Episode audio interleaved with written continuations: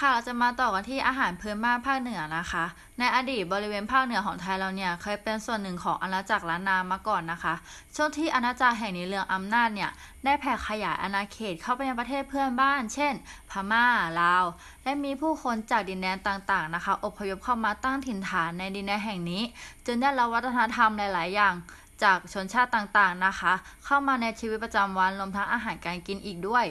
อาหารของภาคเหนือเนี่ยประกอบด้วยข้าวเหนียวเป็นอาหารหลักนะคะ มีมีน้ำพริกชนิดต่างๆนะคะ เช่นน้ำพริกนุ่ม น้ำพริกอ่อง แล้วก็มีแกงหลายชนิดนะคะ เช่น แกงโฮะแกงแครนอกจากนั้นยังมีแหนม ไส้อั่ว แคบหมู แล้วก็ผักต่างๆนะคะ สภาพอากาศเนี่ยก็มีส่วนสำคัญนะคะ ที่ทำให้อาหารพื้นบ้านภาคเหนือเนี่ยแตกต่างจากภาคอื่นๆ นั่นก็คือ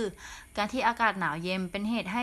อาหารส่วนใหญ่เนี่ยมีไขมันมาก เช่น น้ำพริกอ่อง แกงฮังเล ไส้อั่ว เพื่อช่วยให้ร่างกายอบอุ่น อีกทั้งการที่อาศัยอยู่ในหุบเขา และบนที่สูง อยู่ใกล้กับป่า จึงนิยมนำพืชพันธุ์ในป่าเนี่ยมาปรุงเป็นอาหาร เช่น ผักแครบอน หยวกกล้วย ผักหวาน ทำให้เกิดอาหารพื้นบ้านชื่อต่างๆ เช่น แกงแครแกงหยวกกล้วย แกงบอนค่ะ